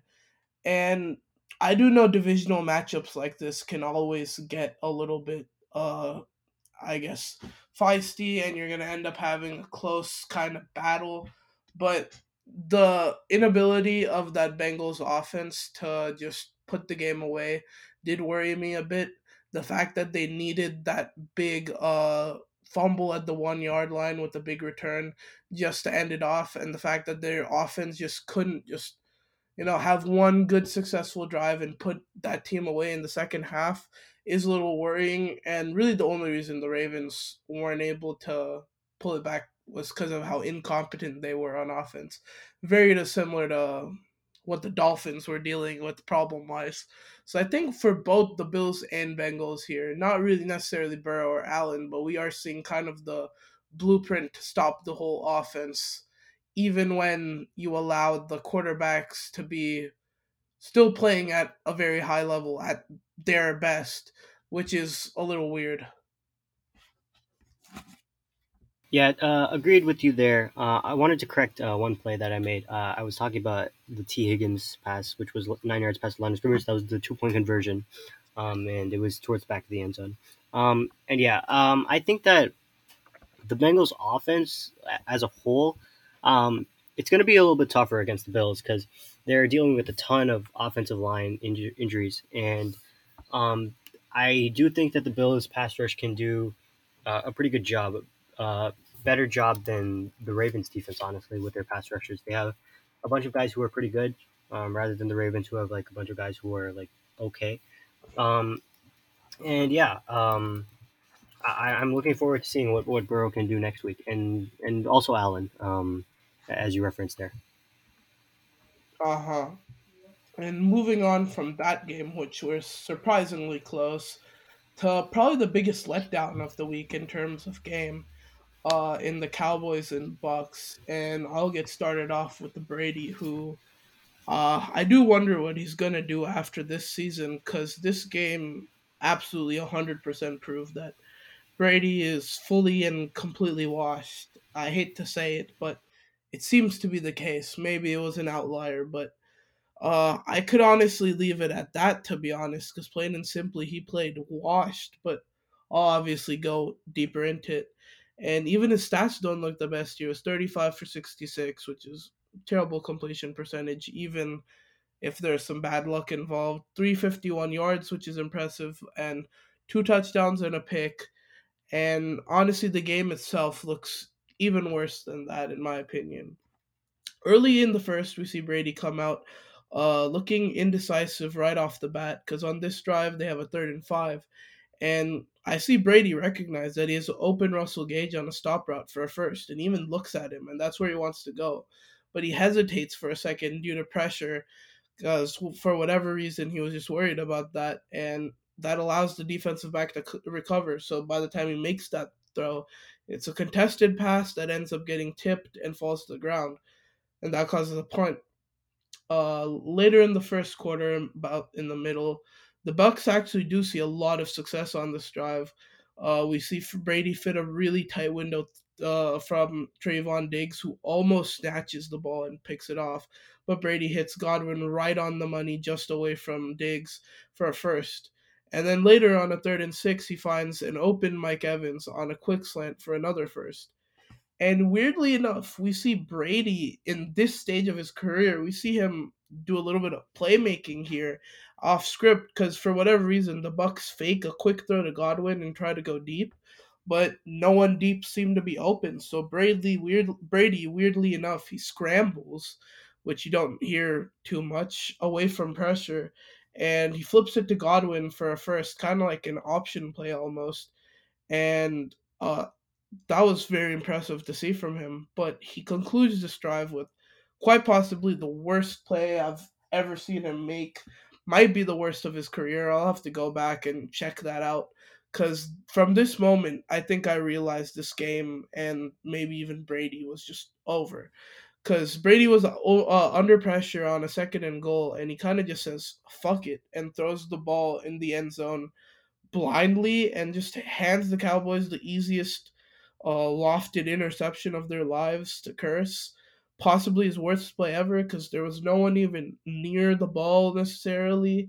I can't even tell you what he was going for or what idea he had. It was just thrown straight into the Cowboys' hands. So very, very weird from him. Uh, late in the second quarter, at this point, Bucks are down 12, and we see exactly how washed Brady is. Because on a third and 13, down 12, late in the half, uh, they elect to throw a quick screen to Godwin and then punt. Because that's how awful Brady was looking. There were a lot of incompletions to this point, which I'm not really going to talk about because that'll get repetitive. But at this point in the game, his completion percentage was not looking good at all. And at halftime, going into it, he looked he did not look good. And in the third, it does not get much better. Uh, we see early in the third quarter, the Bucks punt very quickly because Brady has a somewhat open Chris Godwin on a third and short slant uh, for a first, but he throws it behind Godwin, and the ball gets batted down by the DB, and ultimately leads to the punt. In the middle of the third, uh, Brady got to a point where he was literally just handing it uh, handing it off and throwing it checkdowns down 24 points, uh, which is absolutely ridiculous. And then on a third and 10 on this drive, he stood in the pocket for a while and threw it over the middle, fif- about 15 yards to literally no one. I don't know if there was a miscommunication, but the ball was near literally no one and just went straight to the ground. Uh, late in the third, we see the Bucks offense start to see a little bit of success again this drive because the Cowboys kind of just back their safeties off and corners up uh, big time as well to stop big plays from bringing them back. And Brady did take advantage. He killed them with a lot of quick in breaking routes. And at the 30, just before the quarter was ending, Brady ends up beating, kind of luring that those safeties back in and ends up beating them deep, which is exactly what the Cowboys didn't want as the third quarter was ending. At the 30, uh, Brady just throws a dot to Julio Jones streaking down the sideline, probably his best throw of the day, and a rare good throw from him in this one. Jones had very little space, but Brady still put it on the money, and it was still a very impressive throw despite a bad day. Uh, on the two point conversion right after, though, we see the same Brady we've seen all game. He just floats the ball past the end zone to literally no one. Uh, early in the fourth, we see Brady continue his little bit of offensive success. He throws back to back first on comebacks to Godwin and then Evans. And then he even has one really good pass to Evans where he finds the, Evans finds the hole in the zone between like uh the flat and the deep third and Brady just puts it on the money on the sideline for him. Uh, a couple more short connections to odd get them to the two, but the Bucks come short once again because on both third and fourth down, Brady holds the ball too long. Uh, third and fourth and goal, and gets sacked on back-to-back plays, which essentially ends the game if it wasn't already. Probably was already, but that really sealed the deal. Uh, Brady does throw a garbage time touchdown to Brate, late in the fourth and even gets the two point conversion. Uh, and then there was an onside kick he got, but they ended up turning it over on downs. So overall, the Bucks simply got blown out. And as far as Brady's performance goes, I'll say it again. He looks washed.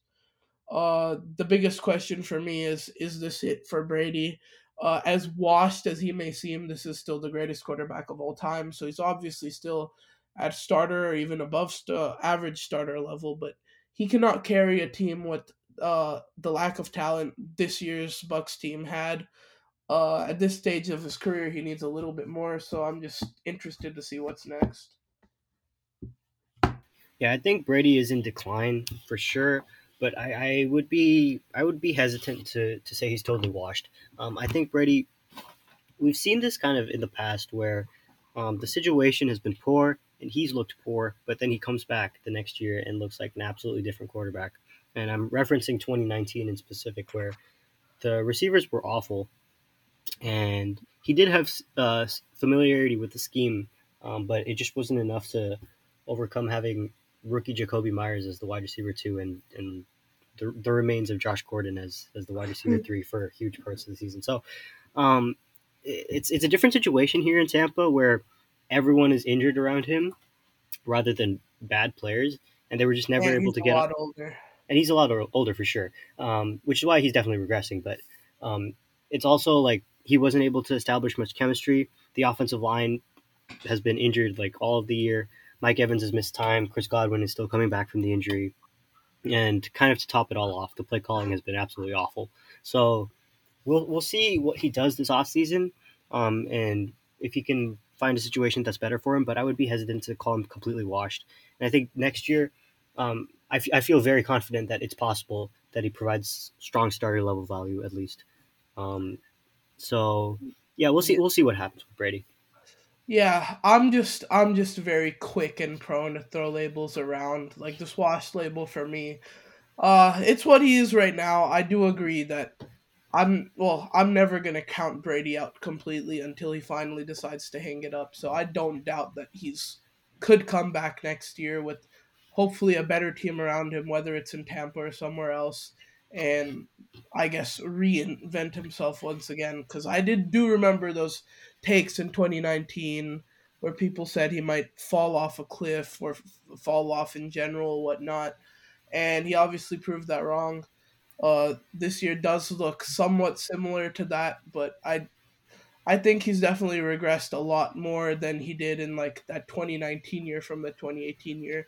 The difference between last year and this, this year is a little bit more significant and a little bit more on him. Uh, but yeah, I'm not gonna say it's over. I just love throwing a lot around labels because it's funny to say, and it's even funnier when it ends up being right.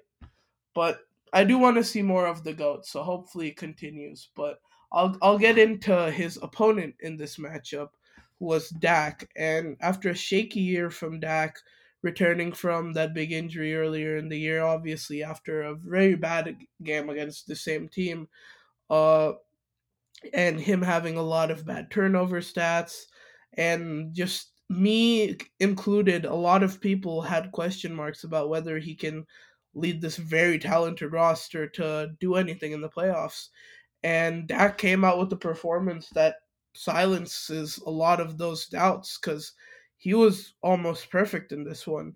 Uh, even his stats look good. He was 25 for 33 with 305 yards passing, four passing touchdowns, no tu- no picks, and he combined that with a rushing touchdown. So he absolutely dominated. And as a Niners fan, he's I I'm honestly a little bit worried about uh him having a repeat performance this weekend. It would be a bit of an outlier, but as a Niners fan, I'm just a little slightly worried. But getting into this game versus the Bucks, early in the first, we saw a rare Bucks defensive stop uh, in this game because Vita Vea just ends up destroying the Cowboys center, literally shoving him out of the way, and sacks Prescott for a quick three and out. Uh, but middle of the first, still 0-0. We see Dak finally come out and have the game he was having. He starts with a 20-yard pass to the sideline where he has uh, Michael Gallup open on a comeback, and he gets rid of this ball even before Gallup's made his cut. Obviously, great anticipation, and he hits him a little bit high and forces Gallup to leap and stretch for the ball, but he gets completed nonetheless. Uh, after a big Pollard run that puts them in the red zone, uh, we see Dak hit an open Dalton Schultz on a seam running up the right hashes. He finds the perfect person to expose Tampa's cover three at that on that play, and Dalton just sliced right through the two high safeties on the right side and the middle for a touchdown. Early in the second, we see Prescott uh, do a little bit more of what we've been seeing this whole game. We see him move up in the pocket, go through his progressions, and he realizes his main targets are covered, but he finds an open T.Y. Hilton just waiting over the middle of the field for a first. And I think that T.Y. Hilton pickup could be a little bit interesting because it seems like he has a little bit of juice left in the tank, which is, I guess, exactly what the Cowboys need. Uh, right after, off a play action, we see uh, Dak hit a check down to the rookie tight end Ferguson. And this was more of a great play by him, who takes them 30 yards all the way down to the five. And the Cowboys then get to the goal line and pull out a great play call where they fake a handoff to Zeke, and Dak just wraps around and runs it in for a touchdown with no one around him. Uh, just a great play call by them and great execution by Dak, really selling the fake. Uh, and right after this, there was a second missed extra point from their kicker, Brett Maher, which uh, is very surprising. And you'll see even it gets even crazier later in the game. Uh, but late in the second quarter, with about two and a half minutes left, we see Dak once again finds Schultz up the seam right on the money before the safety can hit him. And the Cowboys were really exposing the Bucks linebacker core here and their inability to cover because just that middle of the field was free for them uh, in the intermediate range. And then Dak, we see him pick up another first with his legs on this drive and then complete a 20 yard uh, pass to CeeDee Lamb over the middle in very tight coverage. The ball was heavily contested because Dak threw it kind of high and a bit too away from Lamb, but Lamb just goes up and snags the ball away from the defender because he's just really good. He's just like that. Uh, they end this drive on one of Dak's best plays of the day because in the red zone he's flushed left away from his throwing side, and it looks like he'll kind of just throw it away. It's kind of what we expected at that point because he was approaching the sideline, but he throws on the move pa- and on the move pass with moving right or moving left while throwing right to the end zone and somehow finds a wide open Dalton Schultz peeling away from his uh, defenders in a little bit of a scramble drill and it was just a great playmaking and great chemistry from Dak and Dalton Schultz to put that together and that still only puts them up 18 because surprisingly enough Maher missed a third extra point and that ends the half. Uh, early in the third, we see Dak come out half uh, come out the half firing because uh, he hits Dalton Schultz once again for like 20 yards on a wheel route, which Devin White is literally all over him, like literally step for step with Schultz, but Dak still hits him right over the top of White's arms with pinpoint accuracy, and it was so accurate that uh, Devin White literally hit the ball and Dalton Schultz caught it on a little bit of a bubble, but uh, on a little bit of a bobble, but Dak still delivered that perfectly. Uh, he follows that with the third and four 25 yard completion to a wide open CeeDee Lamb on a crossing route. The Bucks kind of just sent everyone here because they were getting a bit de- desperate, and Dak did a good job of adjusting like the blocking scheme at the line and just finding the matchup he liked. He got to it, and uh, got CeeDee the ball. After a huge Pollard run, we see Dak make another great touchdown pass to Gallup in the back of the back corner of the end zone, just past the outstretched arms of the DB. And this puts up the Cowboys up only 24 because, believe it or not, their kicker missed a fourth extra point. Uh, but even then, at this point in the game, it being the fourth quarter, up 24 points, uh, this pretty, or third quarter, I should say, this pretty much ends the game for them. Uh, in the middle of the third, we kind of just see the Cowboys run it and make a lot of short completions for Dak, waste time. Uh, early in the fourth, we see more of the same. The Cowboys just continue to gash the Bucks defense with runs and through a lot of screen passes, uh, wasting time. Weirdly enough, though, in the red zone, they did go for it on a fourth and four while they were up 18 points, which normally you wouldn't do, but they did. And the Bucks defense still somehow just forgot about CeeDee Lamb apparently because they left him absolutely wide open. It didn't even look like anyone was covering him that play. And Dak obviously hits him wide open down the sideline for a touchdown. And that seals the deal if it wasn't sealed already. Because the following two drives, the Cowboys just ran the clock out again. And that pretty much ended it. And overall, Dak looked really, really good. Uh, this one, there's really no comments for me. The Bucks were not really a challenge, and he really exposed that defense. That they do have a good defensive line, but it looks like the rest of that defense is lacking. And whether it was with CeeDee Lamb or Dalton Schultz, especially, uh, he really picked apart that defense, and it was exciting to see after the up and down season he had. Uh, but I really question if he can sustain it because he was really good this one, and we haven't seen him sustain sustain uh level of play this high ever.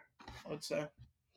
Yeah, uh, we'll we'll see um, what he can do next week against uh, a much better uh, Niners defense. Um, I think that'll be the uh-huh. biggest test of the season for him, probably. Absolutely. Uh, and with that, that concludes all the wild card matchups and all the wild card quarterbacks, except for Skylar Thompson and Tyler Huntley. But as we mentioned when those games came up, no one really wants to talk about them. So, so I'll swiftly move on to the divisional round and our previews for that one. And man, this is going to be a great weekend starting tomorrow. And I'll get started with the Chiefs and Jaguars. And PD, go ahead. Yeah, uh, I want to quickly touch on Trevor Lawrence here. So, the Chiefs play pretty aggressive style of defense with their corners lining up and press a lot. Um, they play a lot of man. They they play maybe the most pressed man in the league, um, and so I think uh, Lawrence looking to take his shots um, on short passes early, um, make sure to keep them close to line of scrimmage, and then see if he can hit Kirk and Zay Jones deep down the field. Maybe even Evan, Evan Engram using his speed if they want to use that a little bit, even though they do use it mostly on horizontal type stuff. Um, but yeah, um, I think that's the avenue for the Jags to um, spring an upset is um, get uh, re- really just hit on their big plays and um, not turn the ball over because this is a this looks like a pretty unlikely scenario uh, for the Jags to pull off.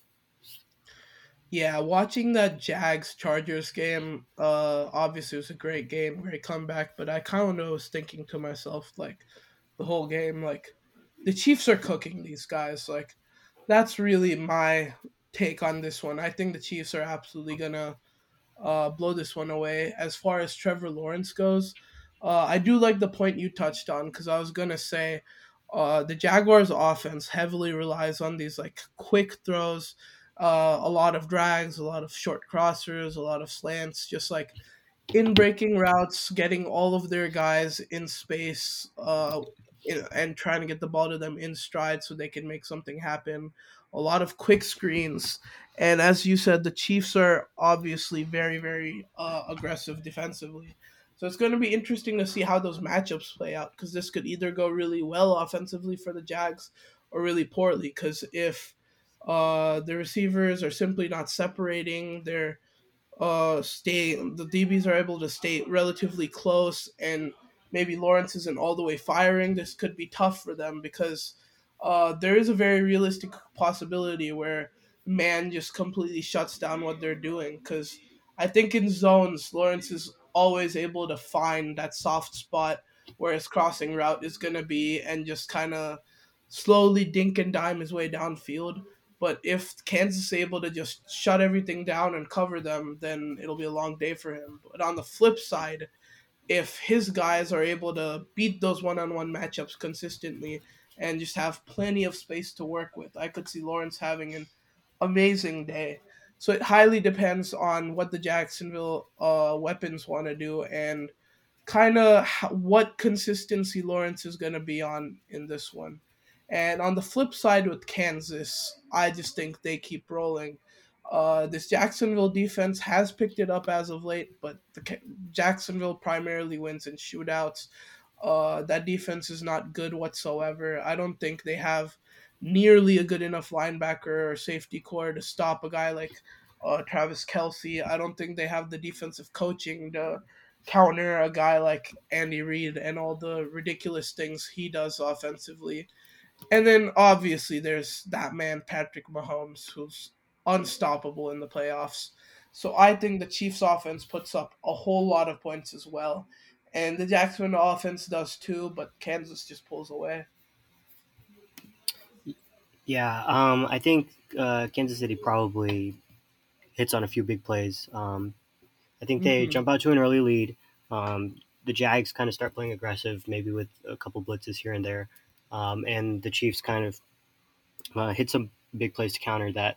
Um, maybe their initial um, their initial uh, punches may come from attacking uh, the Jags' young linebacker core with uh, Oluokun, with uh, Devin Lloyd, with Chad Muma. Um, I think Kelce will feast on on those guys and yeah. um, look for him to have a really really big day. Yeah, and most importantly, uh, Patrick Mahomes, the greatest quarterback of all time, will reach his fifth straight conference championship. Uh, once again, loading his resume uh, for GOAT status. So uh, I can't wait to see that happen. Well, moving on from this matchup to the only divisional matchup in the divisional round, in the Giants at Eagles. And what are your thoughts on these this one? Yeah, I want to look at the Eagles' offense first. So the Giants are prototypically a blitz happy defense because Wink Martindale is their coordinator. Um, but last week they kind of uh, stayed away from the blitzes because they wanted to um, send hard doubles and soft doubles at, at Justin Jefferson, just kind of try to take him out of the game, and it worked. Um, they only uh, the Vikings were only able to get 47 yards out of Justin Jefferson, but I think that if they want to run the same game plan because there is another elite receiver in their path in AJ Brown, uh, I think it'll be a lot tougher because um, I think DeVonta Smith is a lot better of a player at this point in his career than Adam Thielen um, as the second option 100%. behind that elite receiver. And so um, I think uh, as long as Jalen Hurts is reasonably healthy, they should be able to have a pretty significant run game and also um, be able to hit deep shots over the top uh, to DeVonta Smith and or AJ Brown, depending on whoever's getting getting the extra help from from the safeties at, at that point. Um, and if if the Giants decide to sit in their, in their two high looks, I think that Dallas Goedert can um, kind of win the game for the Eagles on that front. So um, the Eagles are pretty unstoppable. It just depends on how healthy Jalen Hurts is. Um, I honestly feel pretty confident in picking them to be one of the teams to uh, maybe win the Super Bowl this year. Um, it just depends on Jalen Hurts' health. Yeah, I think I'm quite optimistic on Jalen Hurts' health. Uh, considering at this point with the week off and with the wild card round, obviously the, he's had about a month off, and I don't think his recovery time was even expected to need to be that long. So the Eagles still managed to get that one seed and get Jalen Hurts healthy. So I think that's incredible for them going into this one. And looking at Jalen Hurts, as you said, the Giants are very aggressive, very blitz happy, but I think we saw last week is just that Giants D line has become so good throughout the course of this year with guys like Dexter Lawrence, Leonard Williams, uh, Thibodeaux, uh, that they're able to get pressure just rushing for rushing three even. But this Eagles offensive line is really good. So I think the big one of the biggest challenges for Hurts is going to be uh, if that uh, Giants D line is able to get pressure. Hurts is not someone who's had to deal with a whole lot of pressure uh, throughout the season because of how good his offensive line is. So that'll be interesting to see. But on the back half of things, like you said, I really don't think on uh, the uh, sorry the Giants have any way to keep up with all the talent the Eagles have on this offense because it's not only AJ Brown, it's guys like DeVonta Smith.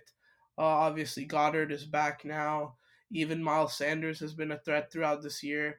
And the Vikings didn't really kill the Giants on the run game. And I do think with how good the Eagles' uh, rushing game has been throughout this year with both Hurts and Sanders, because how good that O line is, I think that's going to be huge against this Giants defense.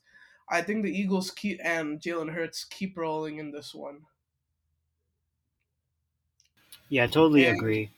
Yeah. Do you, you, you, and on the flip side with the Giants, what do you think about them and their offense? Yeah, um, they kind of just have a few ways to win. They just they have their their run game with Saquon. They have their short passes um, to Isaiah Hodgins and whoever else they got there, um, and and the Daniel Jones run game. So um, the Eagles aren't the greatest team defending the quarterback run, um, and and the run game in general. It's not their their strongest point. So um, I think there will be an extra focus um, on that. They they will probably stack the box um, and force not not really just Daniel Jones, but the, the receivers overall to to beat their great cornerback duo of Darius Slay and James Bradberry. And I I, I don't see this one going great for the Giants. Um, I guess if maybe Isaiah Hodgins has like a great great game, um, it could go well. But I, I don't know if you can count on that at this point to where like is he an elite number one receiver? I don't think so.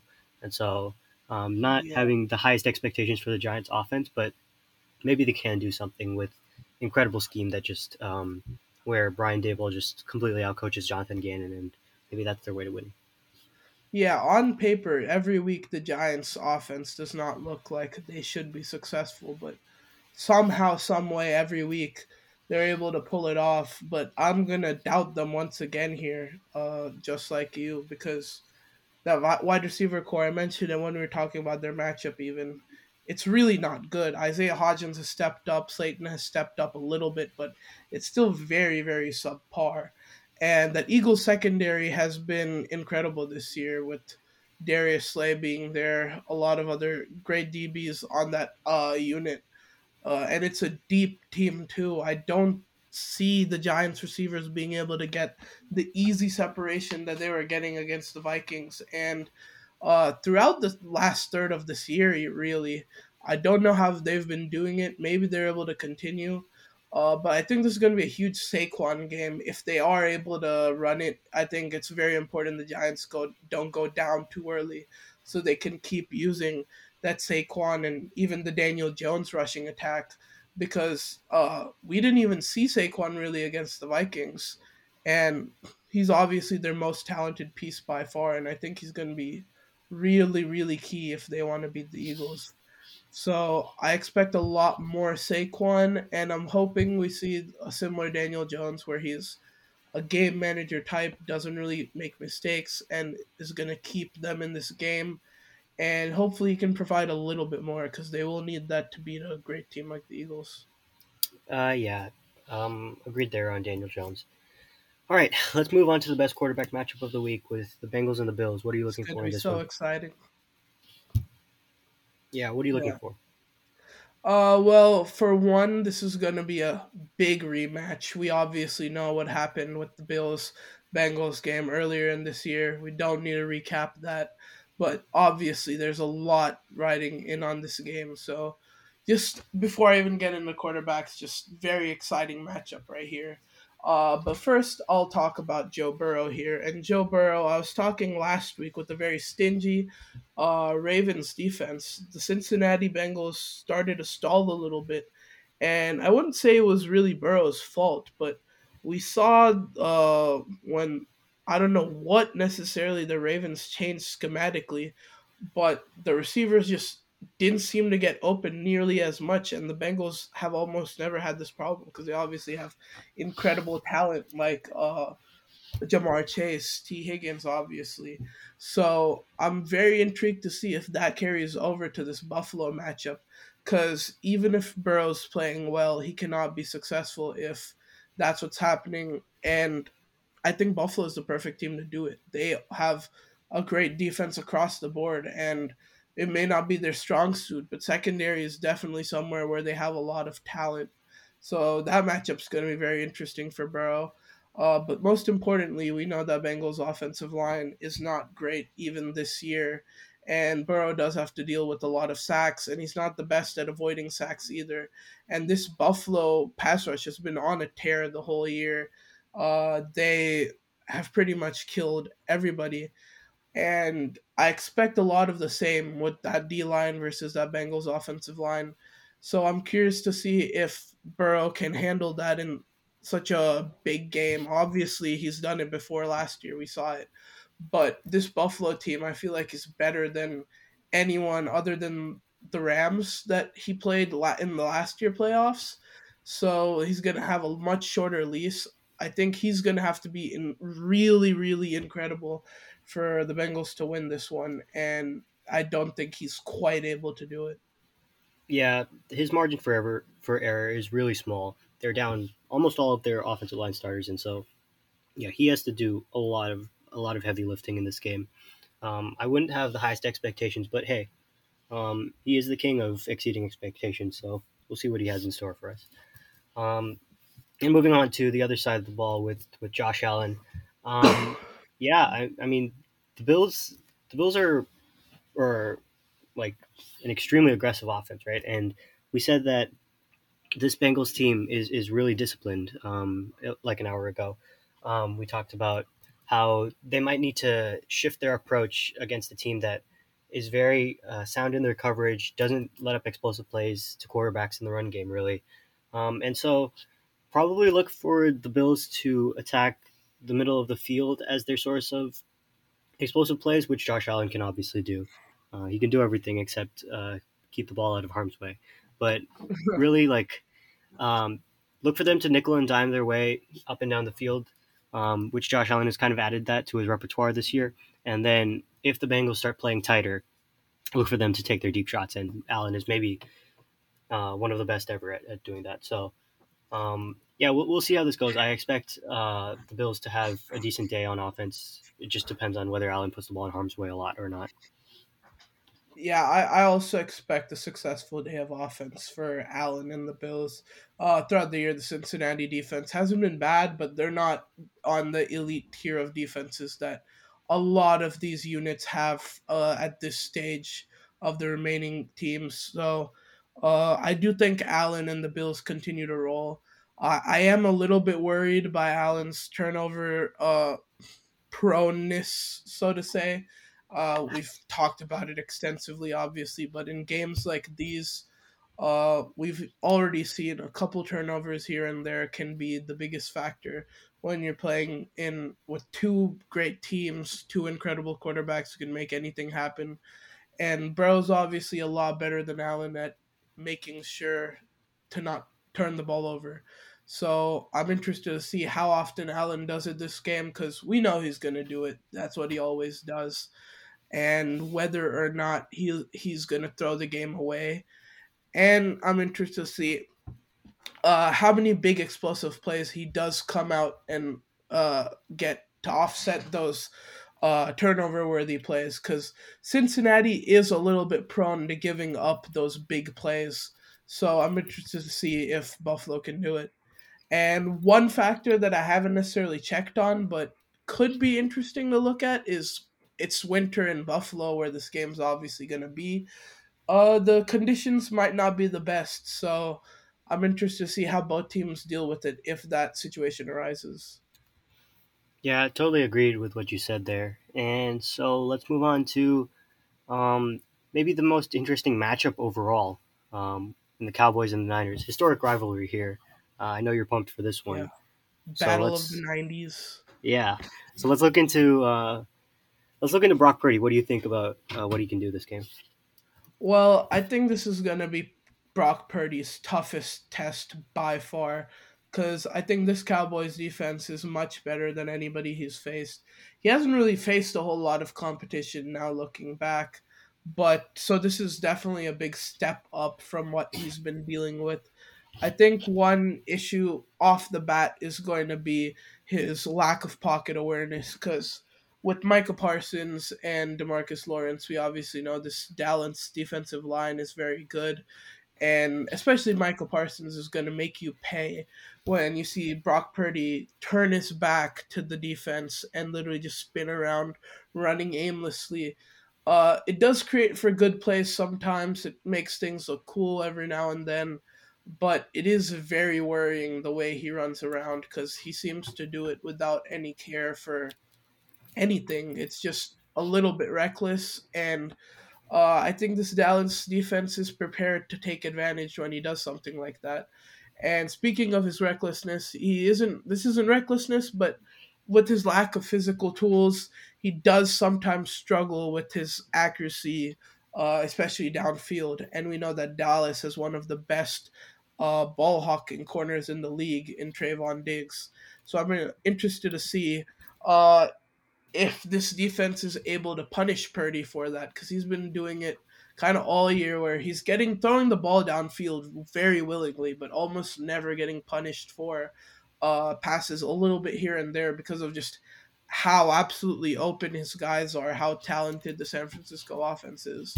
But this Dallas defense is definitely, especially Trevon Diggs, as I said, definitely in more of a position to take advantage of those mistakes. So it's really a balance of how many mistakes will Purdy make, uh, how bad will it affect them, or will he be able to cut it down and just be the game manager he needs to be to win this game? Yeah, uh, agreed there with what you said about Purdy. And then let's move on to Dak. Um, yeah, let, us uh, this this one's pretty interesting because I don't think that the Niners have the greatest corner situation in uh, in, in the league. But I think that the presence of Fred Warner, um, we mentioned it when the Niners were going up against the Dolphins uh, back in week 12, maybe it was. Um, but he just kind of eliminates so much of what teams want to do in the middle of the field because he's so good in coverage. And so I think that kind of takes away Schultz. It can take away a bunch of these like motion type of passes that they do with CeeDee Lamb, which they're so good off of. Um, and just really any like like drag routes across the middle of the field, which Dak's pretty good at throwing and, and stuff like that. Um, those are kind of much more difficult because of Fred Warner. So they'll probably have to look to attack on the outside. Um, and knowing that the Niners can just kind of play that play to that and just let Fred Warner handle the rest. And so I, am interested to see if Dak can win from the on the outside. Um, that's just how it'll how it'll have to happen. Yeah, I think this will be a much rougher game for the Cowboys than that last Bucks game, and really anything's going to be a tougher matchup for them. But I do think this San Francisco defense matches up very well against them. Uh, one of San Francisco's strong suit is obviously their ability to stop the run, uh, which did look a little shaky last week with Kenneth Walker. But I think much of Dallas's offense revolves around that uh, little Pollard Zeke duo they've created. I think without that, their offense becomes way too one dimensional with it just being CeeDee Lamb. Their other weapons aren't particularly worrying. And I do think the Niners match up great against guys like Pollard. It's typically like the speed running backs we do a better job of stopping because uh, the Niners ne- don't necessarily have a physically imposing guy on that defensive line or linebacker core. It's just a lot of very at, big athletic guys. And when you have good side to side running backs like Tony Pollard, uh, they're not necessarily going to have a lot of success. It's the guys like Josh Jacobs or Kenneth Walker, maybe even a Zeke. Probably not Zeke because he's nowhere near as good as those guys. But it's those types of uh, uh, brands of running backs that really gash the Niners. So I think as far as preventing the run, they match up well. And as far as the Dak goes, uh, you said it yourself. The uh, Niners cornerbacks aren't the best, but I do think Charvarius Ward can do a decent job on uh, CeeDee Lamb, and as I said, the other uh, receivers on this team are not much to worry about. So I do think Dak is going to have a long day in finding people to throw to, unless the Niners bring in a lot of pressure and leave guys as man, which they don't do too much. So I'm expecting a bit of a long day for Dak unless he comes out and plays exactly like he did last week. Because in which case, I don't know if anyone's stopping that. Yeah, that that kind of quarterback play is pretty unbeatable. Um, yeah, yeah. I guess that's about it. That that wraps up our episode, uh, our reviews and previews. Make sure to like. Long uh, one. Yeah, make sure to leave a like, subscribe, do what you need to do on any platform. Yeah, any last thoughts that you have, bud? Nah, I got it all up my system. I'm good to go. Just everyone come back and listen, please, because yeah. All right. All. all right. Thank you guys so much for listening. That's all from me. That's all from Padhi. Uh, see you guys next week. So.